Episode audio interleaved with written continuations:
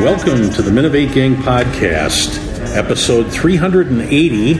I am Steve Borsch, and I am here at IoT Hack Day at Minnetronix in St. Paul with my good buddy Phil Wilson. Hi, Steve. How are you? Good. Good. Good. Good. Well, we just got done watching the. Um, the uh, intros uh, of everyone's project, Right. And so the day's really getting kicked off, and uh, it's fun. And, it's, and you know what else is great? Two things. One is to see so many people. Three things.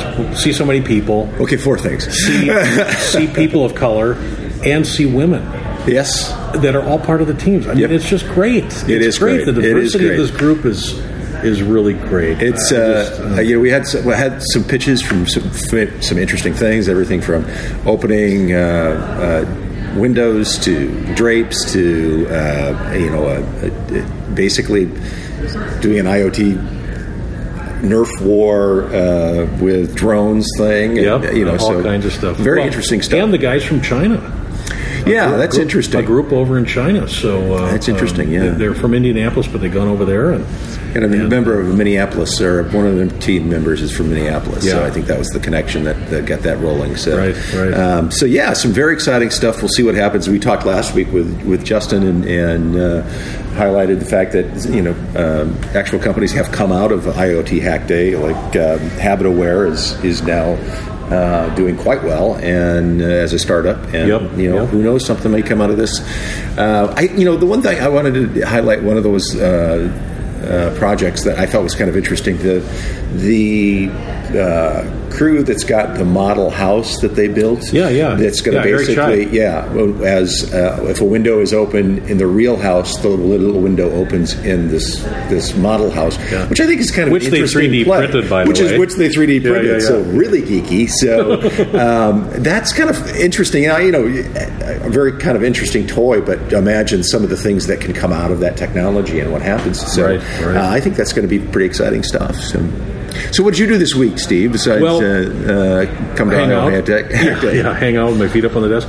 Well, so I went to uh, Leadpages Converted 2016 conference. Okay. and I went with one of my clients uh, who did a treat for me, and, and I'm trading some time, and and um, uh, so the two of us went, and it was um, well attended. There were I don't know five six hundred people there, and um, the first day was a little too much Tony Robbins ish Oh. for me in terms of the presentations and and the rah rah and too much business to consumer and I was starting to kind of think well maybe this is not that all that germane to me and my business it's more millennial focused and more focused on people with their mastermind groups you know that are doing podcasts and other kinds of things that Okay. you know they're promoting their their uh, their sites and their books and their community sites and yada Gotcha. yada but then the second day was a lot more germane, uh, a lot of business to business stuff, but more importantly, Leadpages showed their new out of beta product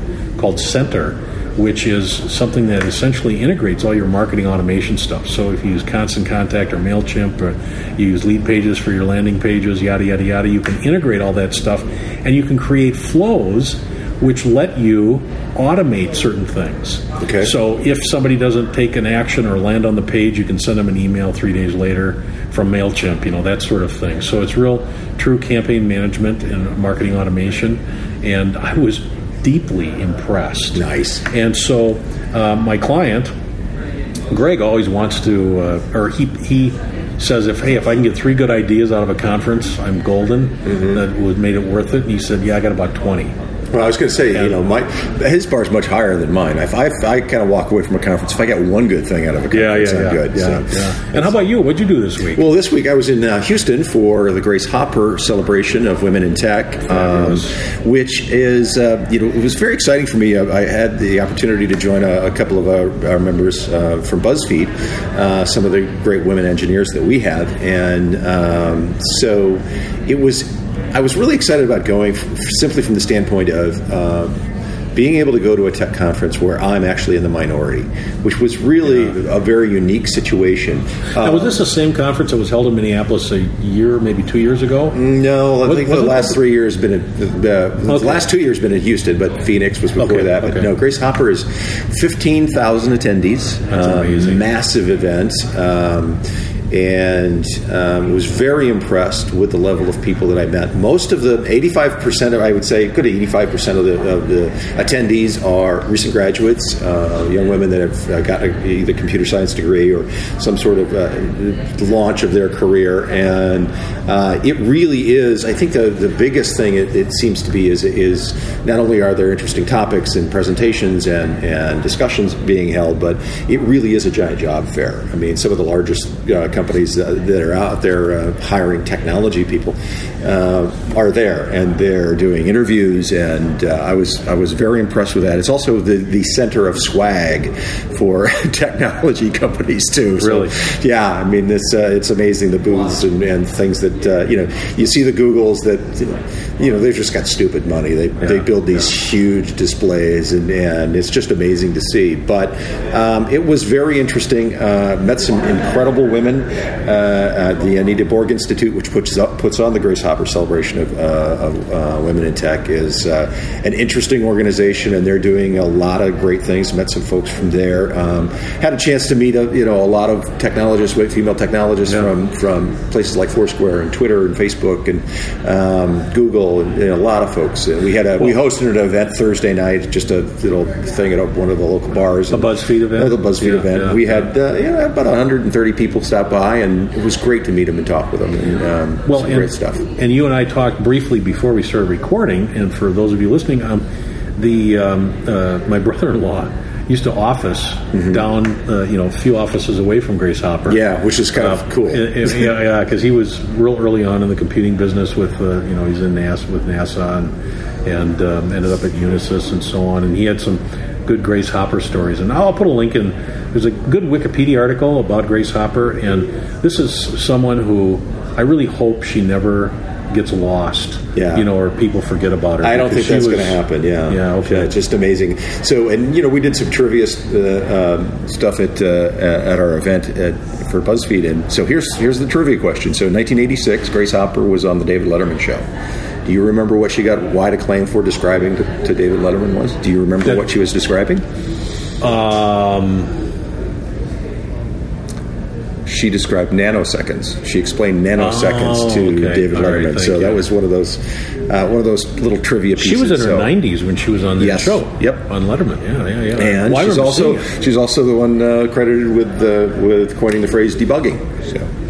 Nice. So anyway, some Grace Hopper trivia, yeah. but a great event. Um, you know, there were fifteen thousand people there. I'm happy to say that there were about a thousand men. Um, but if you're a male and, and you ever wonder what it might be like as a female in technology, go to this event because it's it's it's inspiring to see the quality of female talent that's out there yeah. that is pure, surely it's very much underrecognized. Uh, and so we've got a long way to go to bring gender equality into uh, into technology, um, but um, there's there's really great promise in a lot of these people. Um, one of the things that that one of my takeaways from the event was that because of all of these interviews and all this, I, I sometimes worry about this concept of of um, you know companies that are are, are, competing to hire more women and, and, try to raise their percentages.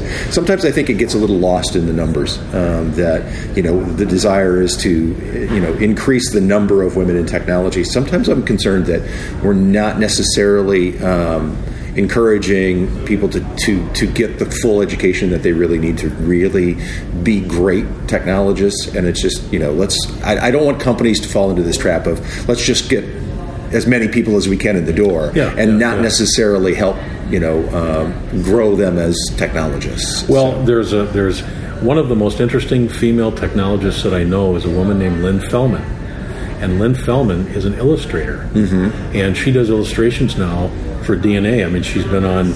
Yes, on, uh, right, right, Plato. Yeah, yeah sure. On, yeah. You know, Science Friday and all this stuff, and he's a big fan. And and um, um, she moved to Washington D.C um, she got a Fulbright scholarship and ended up in Israel for a yeah. while working, uh, uh, and and uh, uh she does interpretations of DNA. So she's essentially taking sort of these scientific advances and, and putting it into art. Right. And you, um, didn't put, you get a piece? Of the, you bought a piece, didn't you, or did you? Yeah, she did. Yeah, yeah, she did. Uh, did a beautiful piece of uh, on me and my DNA.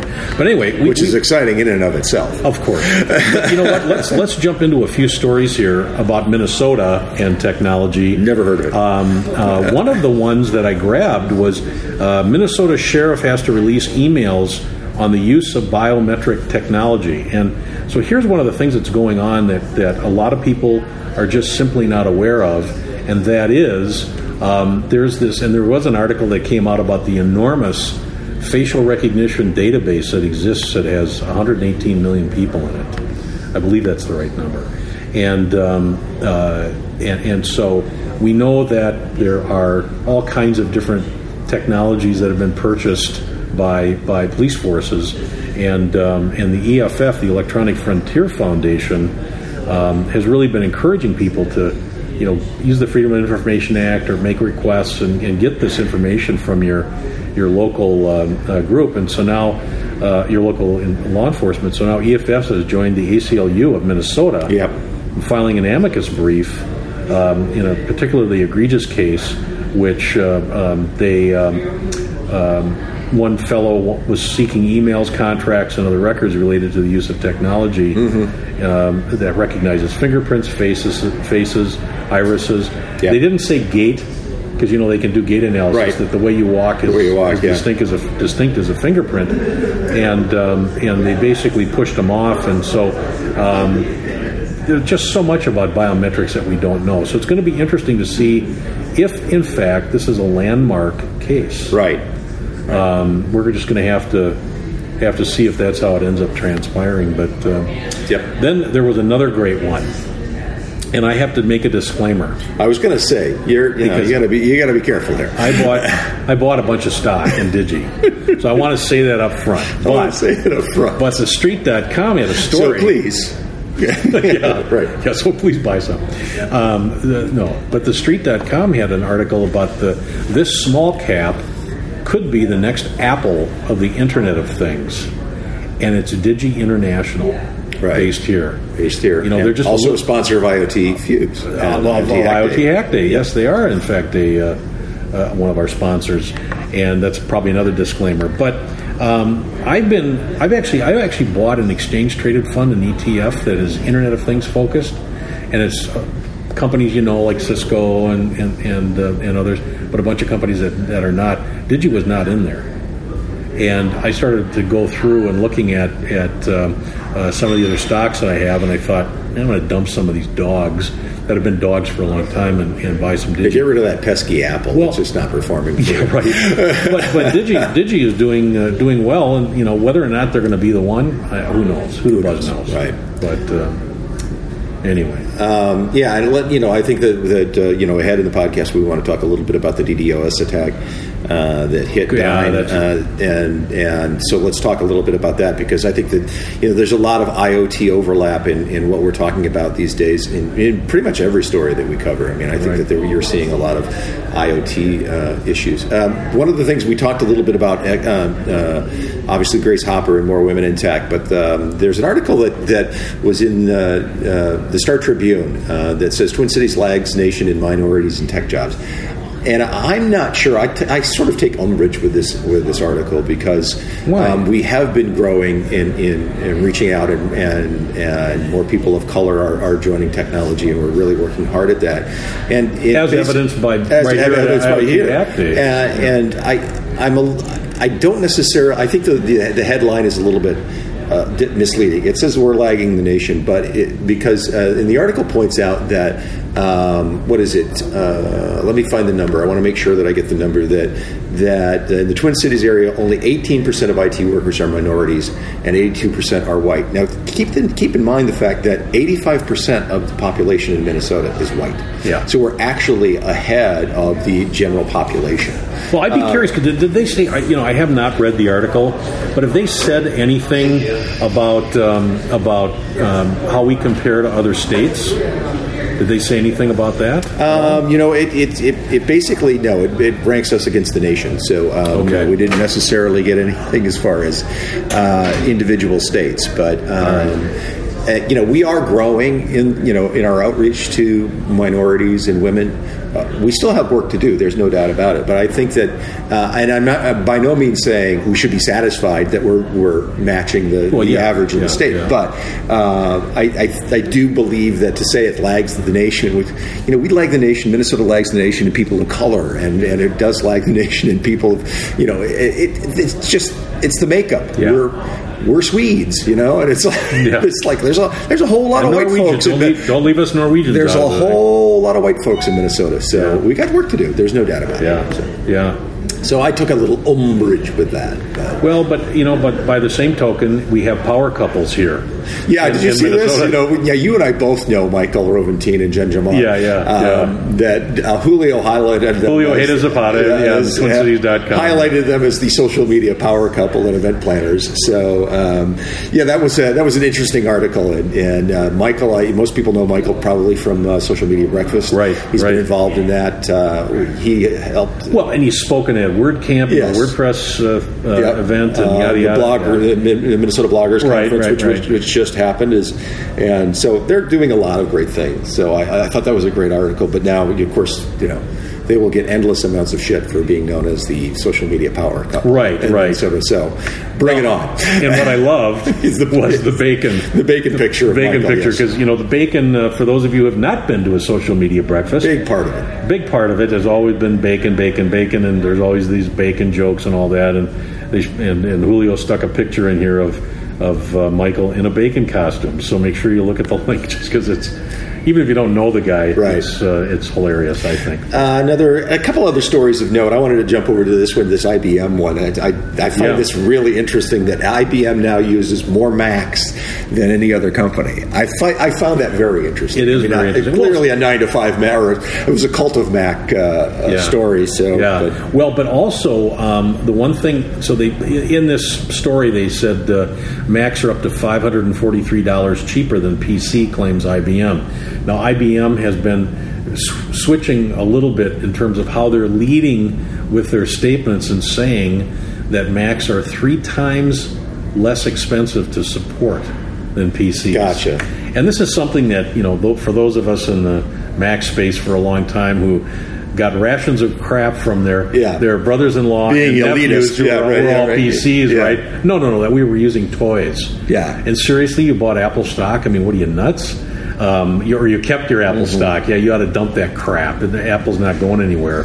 And um, it's nice now to see this happening. Of course, n- now people don't really care right. you know, because it's almost like it's almost like the whole shift has been toward phones, and it's really going to go towards artificial intelligence and other things powering it. But uh, Yeah, and I think yeah. we should point out that this this uh, this uh, claim actually that came out of the Jamf user conference, the Jamf Nation user conference, and Jamf Yeah. obviously a, a, a Mac uh, supporter uh, manager And uh, iOS. I, uh, you know, iOS management, uh, device management here in in Minneapolis, in a great company. Uh, You know, we're we're using them as well, and uh, you know, uh, good group of folks. So Yeah. and growing rapidly.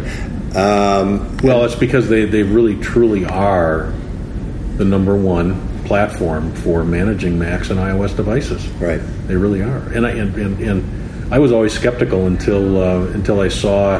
Um, uh, I went to one of the one of their uh, press release kind of conference things, you know, as part of Minnov8. Sure. And um, uh, this is when um, the iBook store kind of came out and all of that, and the stuff that they were doing to allow companies to be able to provision apps, but also to be able to provide publications and get them onto the device easily and all of that was just brilliant. You know, they were kind of doing workarounds, but they were all workarounds that were approved by Apple. Right. Which is brilliant because then it's not going to get shut down, right? Apple's not going to go, oh, no, we don't want you to do that, so Right. we're going to close the hole.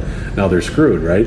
Uh, after they've trained everybody, but um, uh, they didn't do that. So pretty interesting stuff. Well, what other top tech stories, Phil? Well, I mean, obviously the biggest one, and we kind of alluded to it earlier in the podcast, is the, the DDoS Oh, attacks yeah. at Dyn, which uh, really hobbled uh, spots like uh, or, or uh, uh, sites like Spotify and Twitter, and, and um, this all happened yesterday. Well, and GitHub. and, GitHub. I was Yeah, trying to get yeah, trying- right. I couldn't couldn't use GitHub yesterday. Right. Um, So that's that was uh, that's quite the story, and I think that uh, if you have one of your you know your one of your favorite sites was uh, compromised yesterday. Three separate occasions, I believe, uh, they got attacked yesterday. Yeah, yeah. You know, just as Dyn got it under control, then boom, another attack would happen. So, uh, Well, and just, just to give a little color around this, so so you uh, you may have heard about Brian Krebs, the security researcher. He's the guy that broke the Target story originally. He's got a blog that I follow, and and uh, uh, he got attacked, and he had the biggest deni- uh, distributed denial of service attack ever in the history of the internet, and it was like 600 and some gigabits per second of of of devices coming after his site to slam his site, and Yep. Akamai finally went, "Sorry, we're taking you offline. We can't afford this kind of bandwidth." Right. And Google picked him up, and now he's he's being served by Google. But uh, uh, Dynamic uh, uh, DYN is a, a provider of uh, uh, DNS services. Okay. And so I used them for a long time with Dynamic DNS, so I could actually use a, uh, uh, uh, a domain name to get to my uh, house. So I had port forwarding done in my house. I had a little web server in there, and I could get into my. I've closed that hole now, by the way. Um, but um, I also used their um, lookup IP addresses, and so you'd actually use their servers.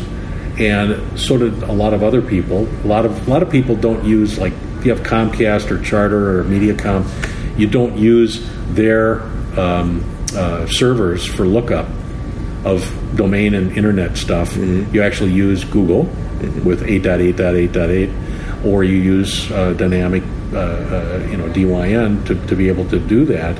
And so people, even I know that had gone into their routers Yeah. and had changed to their IP addresses, had no internet Right. at all because Right. it just simply didn't work. And this is getting really, this is getting ugly. So anyway, the the whole point to this story is the fact that they're kind of pointing fingers at the Internet of Things. Yes. And that is true to this degree. All of the products that were used, for the most part, not not 100%, but for the most part, were were uh, created by a single Chinese Chinese manufacturer that had Telnet and SSH passwords in firmware. You can't change those, Right. Unless you update the firmware, Right. Which means that once you figure that out as a hacker, black hat hacker, you can get in to all these devices, Mm-hmm. Right. and you can turn them into zombies that will do your bidding. And that's exactly what happened. And they turned them all at DYN yeah. and just crushed them. And of course, that took all these sites, you know, Twitter and and um, Netflix and many others. So, Well, if nothing else, it definitely it brings up the, the concept of uh, the IoT space again. One of their biggest challenges is going to be overcoming this this security issue, and Yeah. it will always be that big issue because the more the more devices you add, the more gateways you open, the more doors or windows you might open to your your site. So Yep. Uh, it's going to be uh, interesting to see how that transpires. At the very least, make sure you don't use the stock password in whatever IoT device you use. So Exactly. um, this really kind of points to uh, some things I saw in an article, Steve, that I, I don't remember where, where I actually saw the piece, but this concept of, of companies that don't want to have to deal with um, this, their security to this extent. That so they so they look to companies like Dyn to uh, be in charge of watching over their site to to Absolutely. maintain security. This points to this this problem. Now there's all these major sites going through one company. So there's this ability, as as shown yesterday or on Friday, was that you know I can impact all of these sites with a DDoS attack rather than just Yep. individual sites by themselves because they're all managed through the same provider. So um, that's another issue that has to be sort of addressed. It's like how do we how do we protect our sites if we're clumped in with somebody else? And I think it's it's probably very much similar to those of us that use shared servers for websites. You know, it's like if that if if one shared server gets you know one site on that server gets corrupt, it can impact the rest of the sites on the server. So you know, well, and not only that, but but I was on a shared server at one point with a site that, and they got a DDoS attack, a denial of service attack, Mm-hmm. on some other site on the shared server, and the entire server was gone. Right. I mean, you just so boom, it's like your entire site is dead, is- and, and, and no fault of your own. Right, Um, right. So yeah, it's a it's a bit of a Pandora's box, but that's what innovation is all about. You got to find what's going on and and, uh, and Yeah. thwart it. Um, also, I, I, I saw this. Uh, Apple is having their event on the 27th of October. I Thank. God. So finally, it's Finally, new Macs. Well, that's what they say. You Yeah. know, we're, so it's. Uh, I, I guess the, the tagline for the event is "Hello again." So um, Well, yeah, It'll- maybe, maybe there'll be a new Mac. yeah, maybe so. Um, Yeah. But uh, so Or, will you get it? new device. Will you get a new Mac Pro if you? Uh, No, not a Mac Pro. No, well, my iMac, my iMac's Excuse all me, tricked MacBook out. Pro. Yeah, MacBook Pro. Yep, I've got a 13-inch MacBook Pro, which frankly is fine. Yep. Uh, I like having USB ports in it. You know, yada yada. yeah, yada, yada. Um, and yet, uh, I just sold my daughter's uh, MacBook 11-inch from 2010. yes. Uh, and I got two and a quarter for it, which was maybe a little less than it probably was worth, but it was in good shape. And I just said to my wife, you know, I ought to just hang on to this dang thing. I mean, it's just so nice for you know just doing rudimentary Sure, yeah, kinds right, of things, exactly. right? And um, and instead, I thought, no, I really want that new 12 inch. Uh, uh, MacBook, the, the the brand new one that's super thin, you know. Yeah, yeah. You that. are gonna. You so you're gonna get Well, that, or you're gonna I'm- wait for this? Well, I'm, to obviously wait, I was but, gonna but, say, but the point you is, fool. is I may very well look at the new 13 inch. Yeah. a 15 is too big. Yeah, same You here. know, if you're going to use it for all the day, but but um, what's happening with pro users on both video and audio side, and and uh, even doing animations, people are so upset about the Mac Pro and the fact that the Mac Pro hasn't been updated for two years. Yeah. And they, they they're starting to move to to, uh, to PC based products so Yeah. that they can That's get all the stuff, and yeah, so that'll be good to see. But uh, you know, spe- say speaking of Apple stuff, I um, wanted to, to point out an article. I put a link in here that that Apple discovered that more than ninety percent of genuine Apple chargers and cables sold on Amazon are fake. Yeah, I saw that. That was interesting. Well, it, it's not just that. So there there are other products, and I think this is this is potentially going to be an extraordinary extraordinary negative for Amazon um, because um, there's a guy that that uh, I follow his blog, and he ended up buying a Cuisinart, big food processor, and he got it, and he opened up the box and took it out, and Cuisinart was misspelled. And he went, oh, Oof. wait a minute. Yeah. He said it looked like it, smelled like it, and they had the right documentation, but he said power cord wasn't right. Right. I started to take this stuff out, and I thought, this thing's a counterfeit. Right. And he sent it back, and Amazon took it back immediately, not a problem. But with all of these affiliated merchants with Amazon Right. that are selling all these goods, there's so many things that are knockoffs, and including these, uh, you know, that they say that they're MFI, you know, made for iPhone or made for iOS. Right.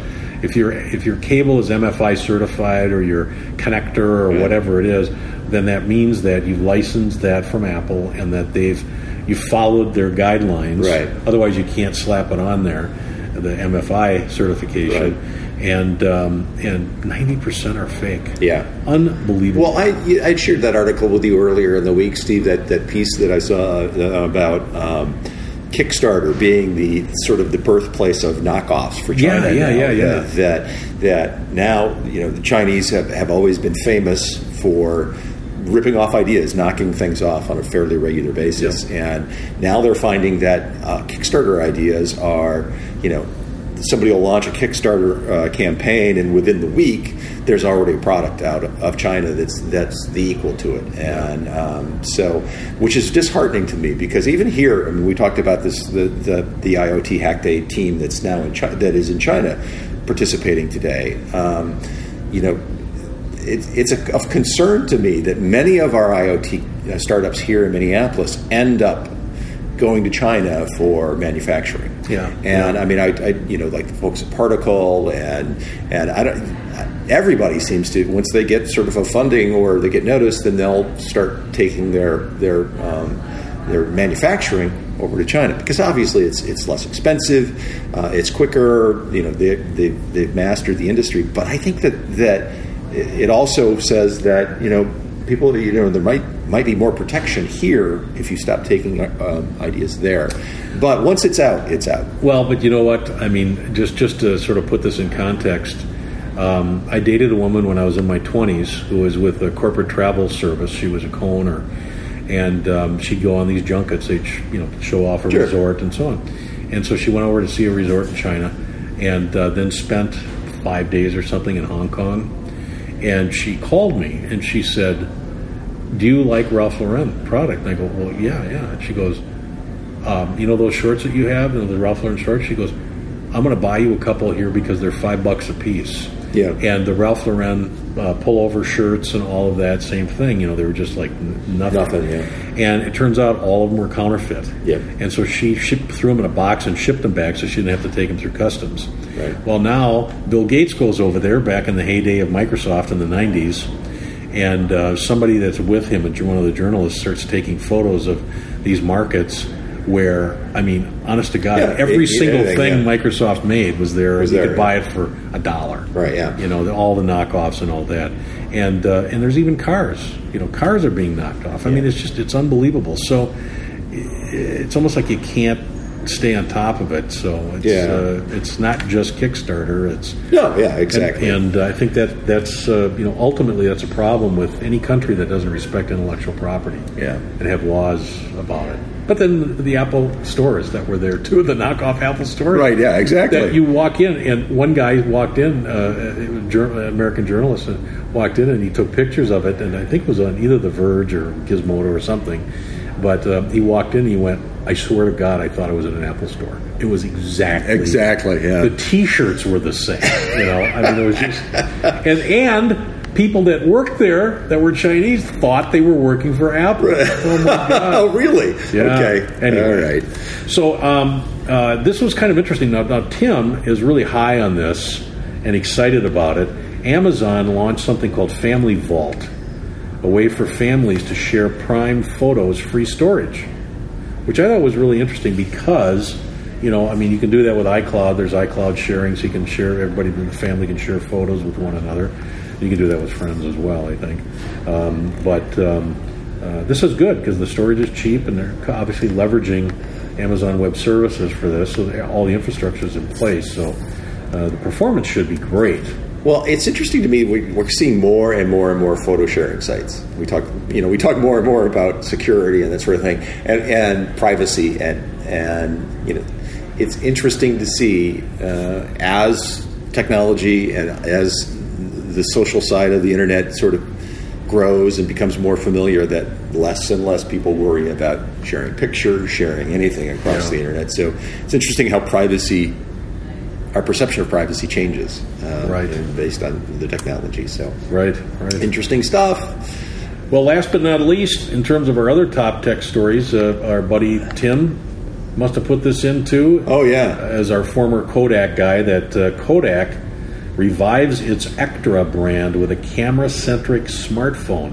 It's got a huge ca- camera lens Yeah. on the back, and um, uh, which is kind of obnoxious. You wouldn't put a case on it, but it does have a looks like a leatherette kind of uh, uh, case Right. already um, on the on the product, but. Uh, yeah. It's got that. It's got that. If you you know remember the old uh, SLRs and and, Yeah. and cameras, it's got that leather sort of uh, inlay to it. So Right, yeah, it does look kind of cool. It does look very throwback, but it also doesn't look like a bad phone. I mean, it's an Android device, obviously, and Yeah. uh, but yeah, that is one big ass lens on that. It so is. it's uh, It one thing. It's I guess you can't change lenses on it though. Gee, that's too bad. Well, but also, you know, people don't really see Kodak as a relevant brand anymore. Right. I mean, I, I should Don't tell, don't that. tell that. Don't tell that to anybody. In anybody Rochester, under thirty-five. Yeah. yeah. Well, should I go first on our cool thing of the week, I my think friend? you should do your cool thing of the week. All friend. right, all right. Well, this is actually a Kickstarter that I don't know if it's been knocked off or not, but it's a product called SimPro, which is a outboard device. So rather than if, if you want, if a lot of travelers, uh, and even even uh, my daughter when she was working for Best Buy had two phones, her personal phone and her Best Buy phone Ah, um, because right. they wanted wanted wanted you to have a, a phone that they could lock down, and, and they didn't want you doing you know your own stuff on there and so forth. And um, and the Kickstarter project, I'll have a link in here to this. But what it is is it's basically an outboard device that's real thin and small that you can put a SIM card in and use it for voice and data. And there's an app on your phone that you can use to call through that device. If somebody calls that SIM on this outboard device, um, it'll actually uh, ring your phone or Uh-huh. your iPad if you're if you're carrying your you know using the app on your iPad. Right. And um, and they uh, tried to raise 35 grand and they've raised 80. Good. So it's kind of cool. Very cool. Well, here's another another uh, another uh, uh, gadget that's uh, in startup mode or in fundraising mode. You'll find this one on Indiegogo. This is called for you bikers. This is called the Skunk Lock. Uh, I don't know if you've uh, if obviously if you if you see anybody in the city these days, most most bikers are using um, the U lock, the big metal bar type lock. Um, this is the skunk lock. It combines that technology.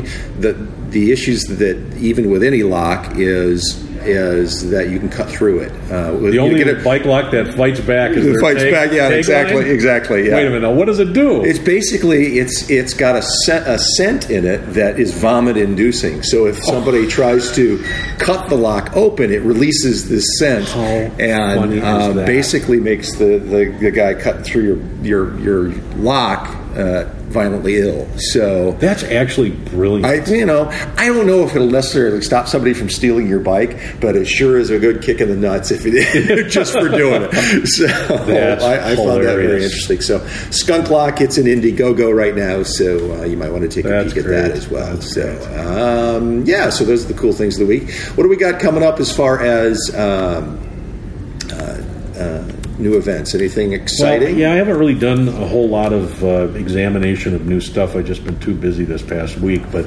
um, God forbid. and this isn't exactly new, but the, the We Made It by the Minnesota Cup on November 7th, Right, the Clockwork, I was actually talking to a couple of women out here at the IoT Hack Day, and we were talking about women in technology and all of that. And, and one was one woman was saying, "Well, now you know, how would I?" I mean, do you know of women-owned companies here? And I said, "Well, as a matter of fact, As a matter of fact. and, and showed her Minnov8 and showed her the link here, and we went to the link. But um, that that's a great event. Twelve women-owned companies, Yep. uh, women startups um, that um, um, are showcasing their their uh, Their wares, technology and, and- ventures, yeah, right? And um, at, at Very cool. So that'll Very be that'll be cool. So you know, and then uh, you know, I'm sure that there will be some things coming up this week that we can talk about, and we will probably do so next week on. The Minnov8 Gang Podcast. Thanks for joining us at IoT Hack Day. Take care.